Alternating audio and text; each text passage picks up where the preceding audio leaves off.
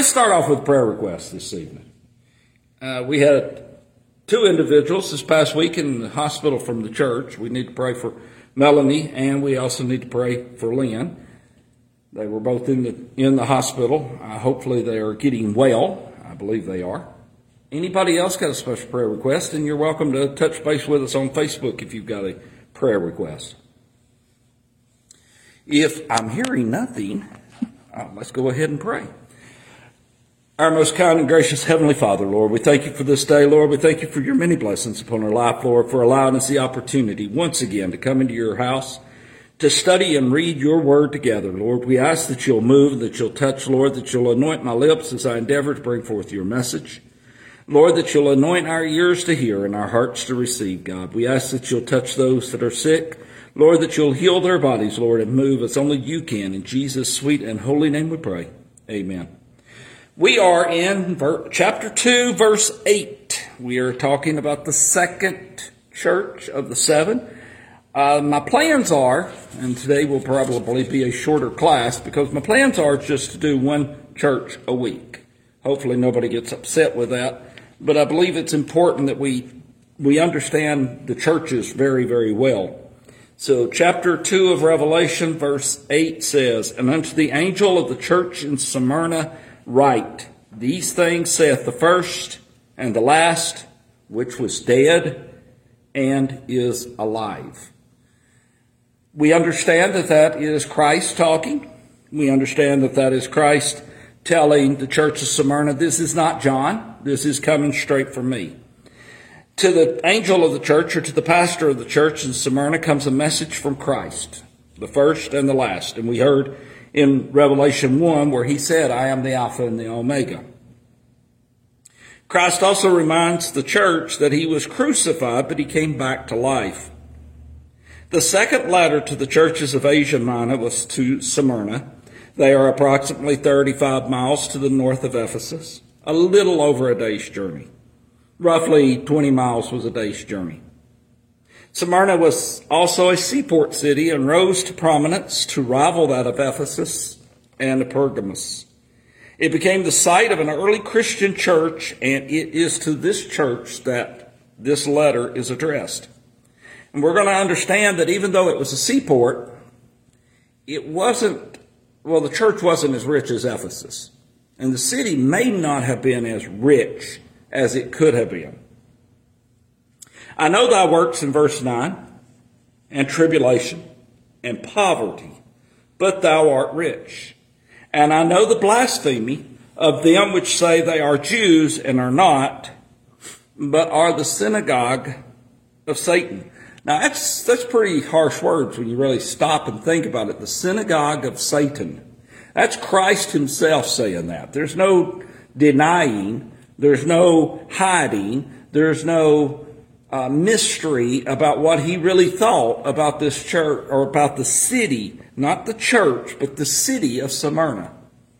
I know thy works in tribulation and poverty, but thou art rich. And I know the blasphemy of them which say they are Jews and are not, but are the synagogue of Satan. Christ knows our troubles. He knows that those things we call success. The church of Smyrna was very poor. Not just in poverty. If you go back and look at the uh, Greek word here, and I'm not even going to try to pronounce it, but if you go back and look at the Greek word, it meant very poor. It meant extreme poverty. They didn't have two dimes to rub together, if we would say it. They were extremely poor, but yet it was a seaport that rivaled prominence of Ephesus. So where's the money going? Where is all of the goods and the, and the trade? And we're going to learn something about Smyrna that just blew me away when I, when I found out about it a little later on in class. The word for this in Greek means extreme poverty. However, in God's blessings, the church was rich. We've got to understand that we are rich in God's blessings. It may not be materially. We may not have, drive the fanciest cars. We may not live in the fanciest houses. We may not dress to the nines. But we are rich in God's blessings if we are a follower of Him. I mean, he told us already that we're heirs, joint heirs. We are rulers. We're going to find out about that later on in the book of Revelation, what we're going to be able to rule. And I'll just park it here for a second. There's a new book that I just heard about.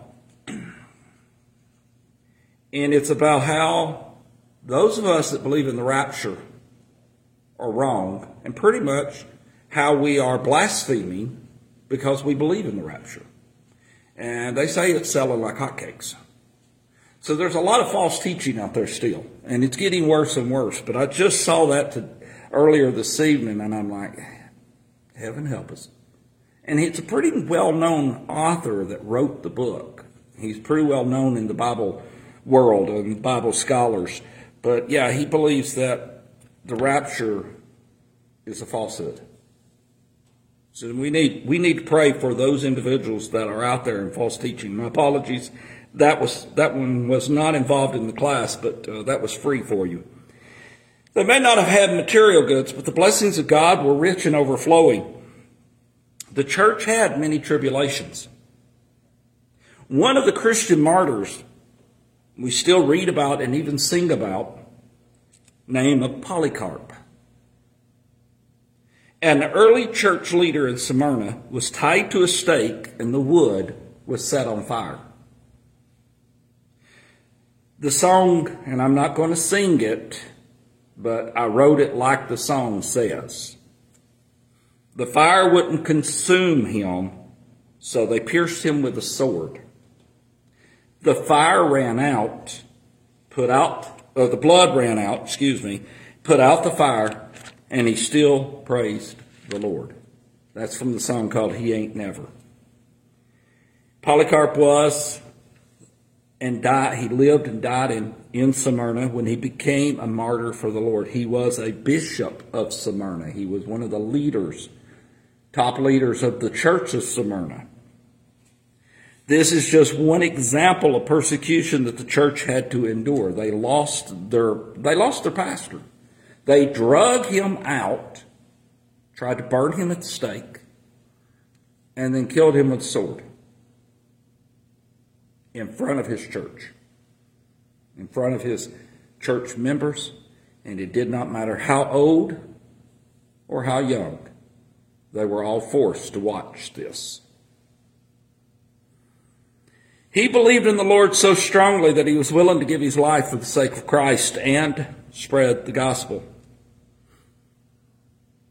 Those that killed Polycarp would claim to be Jewish. Now, they, nobody knows if these individuals went to the temple, the tabernacle, whatever you want to call it, the high church of the Jewish nation, and asked permission to kill Polycarp, or if they was just acting on a whim. Whether they asked to kill him, or they just did it is speculation. But according to tradition and records that can be located, the ones that killed Polycarp acted on their own and not with the guidance and direction of the Jewish council or church. They actually killed this guy without any direction and leading and guidance. Now, it's bad enough you get tied to a stake and burned at the stake and killed with a sword. It's even worse when you do this without the sanction of the church. And we're talking back then. It was even worse. That's the reason why they arrested Christ at night. They was afraid of the people. They was afraid that the people would, would rise up in a revolt. They done this without asking permission. Had they asked permission, would they have still done it? Probably. But they didn't ask for permission. That's the way it looks anyway. Smyrna was known as the synagogue of Satan since uh, 23 AD. That was 23 years after Anno Domini, or after Christ. The Roman Senate had granted Smyrna the right to be the center of emperor worship. Smyrna had competed for this right against 11 other cities to gain this recognition from the Senate. I could see a, in my mind's eye when I wrote this, I could see a sign on the, on the highway going into Smyrna welcome to Smyrna, home of emperor worship. Like we have on our signs, welcome to Stanley, championship, baseball, little league champion or whatever. I can see this sign that says home of emperor worship. But why? Why was they so involved in all of this? Why did they want to, to have the church as a, or the city, excuse me, as the seat for emperor worship? Well, it brought in money. It brought in tourists. It brought in goods. It brought in people. They done it for greed. I didn't write that, but that's really why they did it. But how they won the Roman Senate was they had the Temple of Zeus on the top of Mount Pagos, and they continued with temples dedicated to Apollo, Aphrodite, Asclepius, and the goddess Cybele. So they have multiple Roman gods in their city and goddesses in their city. that's with a little g. All false gods, all false religions started by Satan himself. It is no wonder why God calls Smyrna the synagogue of Satan, and it is no wonder why the church of Smyrna was persecuted. They were standing up for what was right, but yet they're surrounded by evil. And we're going to see more in the description of Smyrna why they call it the emperor worship. But that was one of the main draws for the Senate to say, hey, you know, you're already into this godlike worship. We'll give you the title King of Emperor Worship or Home of Emperor Worship. Verse 10 says, Fear none of those things which thou shalt suffer. Behold, the devil shall cast some of you into prison, that ye may be tried, and ye shall have tribulation ten days. But thou faithful unto death, and I will give thee a crown of life. Perfect love casteth away all fear from John, 1 John 4, 18 and 19. There is no fear in love, but perfect love casteth out fear, because fear hath torment. He that feareth is not made perfect in love. We love him because he first loved us. So we have nothing to fear if we love Christ. Yes, they may persecute us. Yes, they may throw us into prison. And yes, they may even kill us. But we have nothing to fear. Winston Churchill once said, we have nothing to fear but fear itself. We don't even have to fear fear. There is nothing out there to fear. Again, yes, they may come for us eventually and they may throw us in prison or they may kill us. But as a friend of mine's pastor said as he was being wheeled into the surgery, and the surgeon told him, said, You may not come out from under anesthesia. You may not survive. He looked up at him right before he went to sleep and said, Don't threaten me with heaven. After it was over with, the, the pastor came back and the surgeon came in with some of the nurses and said, We want to ask you a question. And the pastor said, What's that? He said, When we told you you may not survive, you looked at us with a clear eyes and a smile on your face and said, Don't threaten me with heaven. What did you mean? He led some of the nurses to the Lord right then and there. If we stay, we, we've got Christ. So we win. If we go and we go to heaven, we're with Christ. So we win. So we're a winner either way. Yes, I am quoting old songs up here. But we are a winner either way, whether we're here or whether we're there. If we have the love of God, and as Christians we do have the love of God, we have nothing to fear, not even fear itself. Christ tells Smyrna church to not fear the unknown and future persecution. It is a temporary thing and will not last long. The scripture here states 10 days. This does not mean that you are going to be persecuted and have tribulation just for 10 days when you read and study the Bibles, oftentimes when it gives you a date or it gives you a, a period, a week, a month, a year, a thousand years, it's not meaning that literally. Now, for when it says a thousand years, we, we know the scripture that says a day is but a thousand years and a, day, a thousand years is but a day to the Lord. We know that scripture. It's not saying that what, there's only been two, two days in heaven since the 2000s, since we've been here, these two, 2,000 years. That's not just two days in heaven. a thousand years is all they could think about. That was an infinite long period of time in this culture. And so when they say that a day is a thousand years, they're saying a day is infinity. And infinity is but a day. You won't realize it. It won't, it won't feel like it's dragging. It's just going to be, time won't matter. It just doesn't have the same pull and draw and, and recognition that we have down here. So he says here, you'll have tribulation 10 days. 10 days is a short period of time. So you're going to have tribulation for a temporary moment of time. Now it may last for years, but it's still temporary when you're compared to eternity. Genesis 24 and 55 says, And her brother and her mother said, Let the damsel abide with us a few days, at the least ten. After that she shall go. In that case, the 10 days was literally 10 days. Let her stay for at least 10 days. Nehemiah 5 and 18. Now that which was prepared for me daily was one ox and six choice sheep, also fowls were prepared for me, and once in ten days store all sorts of wine. Yet for all this required none of the bread of the governor, because the bondage was heavy upon this people. Jeremiah 42 and 7, it came to pass after ten days that the word of the Lord came unto Jeremiah. Daniel 1 and 12, prove thy servants, I beseech thee, ten days, and let them give us pulse to eat and water to drink it often means, yes, 10 days, but it often means a short period of time. This particular instance shall have tribulation 10 days. It's temporary. Think about what you do in less than two weeks. In, in a little over two weeks, it's August here in the United States of America and all over the world. The calendars gets flipped in just a short period of time. In 10 days, it's July the 24th. We've just got a little bit more, another week, and we're in a new month.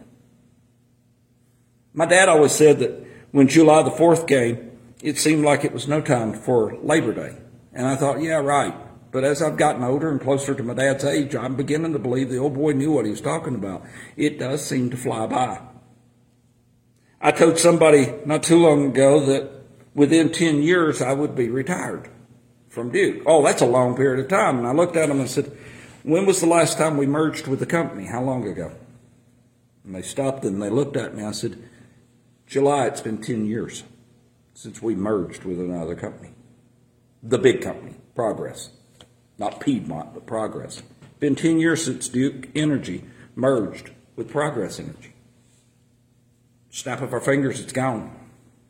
So keep in mind when you're reading the scriptures that it may actually be that length of time, but it also may mean collectively. So in this case, it's collectively 10 days. It's a short period. It's a temporary thing. Acts 25 and 6, and when he had tarried among them more than 10 days, he went down into the Caesarea, and the next day, sitting on the judgment seat, commanded Paul to be brought. Yes, it could literally mean 10 days, less than two weeks, but more than likely it represents a short time or a duration. Think about your age. I'm not going to ask you your age, but think about your age.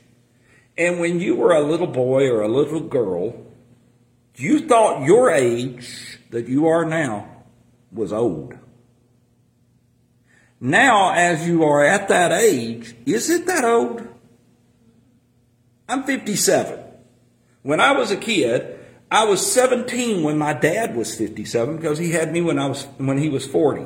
So when I was when I was 17 years of age, my dad was 57. My dad was still going strong at the age of 57. Still outworking most everybody I knew, including me. So I had a little bit different concept of age. But I do know that I used to think that 50s and 60s was old. Here I am. It's not that old. But it got here faster than I thought it would. I've been with Duke Energy for 36 years. I started working in 1986 with Duke, and it just seems like a snap of my fingers. And here we are barking at 40 years of service with the company. So things happen over a period of time, but once you get away from that period of time, it doesn't feel like it was that long. And he's telling them, you shall have tribulation, but be faithful unto death, and I will give you a crown of life. If we can endure till the end, that's who wins. So that's what he's telling the church of Smyrna. Verse 11, And he that hath an ear, let him hear what the Spirit saith unto the churches. He that overcometh shall not be hurt at the second death. I hope you noticed a fact here. Christ had no rebuke of the church of Smyrna as he did at the church of Ephesus. We can just go back just a few pages, a few verses, and we see where the, uh, the rebuke was for the Ephesus church. Nevertheless, verse 4 in verse 2 in chapter 2, nevertheless I have someone against thee because thou hast left thy, thy first love. So he rebuked the first church, but here in the second church, he's not rebuking them. I hope you notice that Christ had no rebuke of the church of Smyrna as he did of the church of Ephesus. And as we will find out, the churches of Pergamos, Thyatira, Sardis, and Laodicea. Only Smyrna and Philadelphia received no rebuke. So let's look a little bit deeper at what was the church of Smyrna. That's in what I've called Appendix B. It was 30 miles north of Ephesus. We come into the second of the seven churches. Now remember, we started out at Ephesus. We're going to travel north for a little while, and then we're going to start turning over to the southeast and we're going to come back and pretty much make a loop. We're on the second church. This church was Smyrna. Smyrna is a seaport city, just as Ephesus was, and it was very rich in man's goods, but not so much rich in God's blessings. But the church was poor in man's world, but rich in God's blessings. The scriptures point out that the church of Smyrna was, was very rich in God's blessing, but was in extreme poverty. As travelers exited the ship, they passed by the temple of Cybele. Cybele was the goddess of wild nature, of healing, of fertility, was a protectress in time of war. They took up an offering at, the, at that temple. This temple was visited by many daily, and then they would on, travel on to the god of little g, Apollo. Apollo was the twin brother of Artemis, and we read about Artemis in the book, or in the first part of this chapter in, in uh, Ephesus. Was the god of the god of archery, music, dance, truth, and prophecy, healing and diseases, sun and light, poetry, and other things. And they left more money. You, you gave an offering of goods, of food, of whatever, or of money to the gods, little g. After visiting the temple of Apollo, visitors could travel to the temple of Asclepius. Asclepius was the son of Apollo and the god of healing and medicine. So there's another place where people left their money. Continuing from continuing from Asclepius, the visitor would go to the temple of Aphrodite. Aphrodite was the goddess of love, lust, beauty, pleasure, passion, and procreation. Another place to leave your money. So now you see why the people, the city was rich, the people was poor. They was given a lot, and a lot of the money was going to the false gods. She was also known as Venus by the Romans. This journey ended up on the top of the mountain at the temple of Zeus. Zeus is believed by the Greeks to be the king of the gods and is equivalent to Jupiter in Roman mythology. The path between these temples was a straight path and was paved to make the way easier. In 23 AD, Smyrna won the right to build temples and statues of various Roman emperors as well, to become the center of Roman emperor worship. Guess what they left at the bust and the statues of the Roman emperors? Money. So the people are pouring their money out to these false gods, hoping to get a blessing in return. It is in this culture that the church of Smyrna was founded. It is in this culture that the church was persecuted for the stand it took for God and against false idols. Now, the two biggest differences between Smyrna and Ephesus were not only that did Smyrna not receive a rebuke, but there is still a thriving city at the location that Smyrna was at. We know it as Izmir. It has a population of approximately 250,000 people, and it was still a center of travel and trade until 1492. And no, I did not misprint that.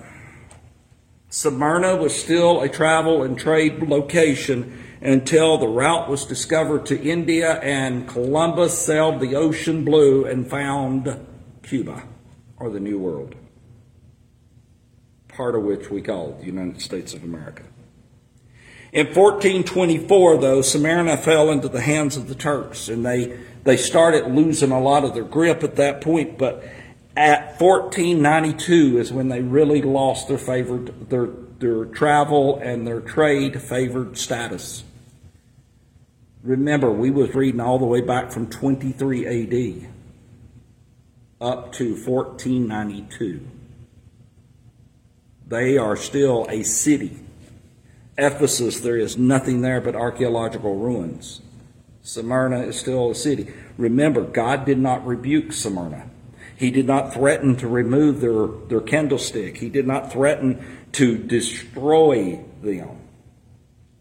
And they're still there. Coincidence? I don't think so. We'll see later, and we're going to stop there because, as I said, I, I kind of, I kind of want to do this week by week, do one one church a week, and I knew this one would be short.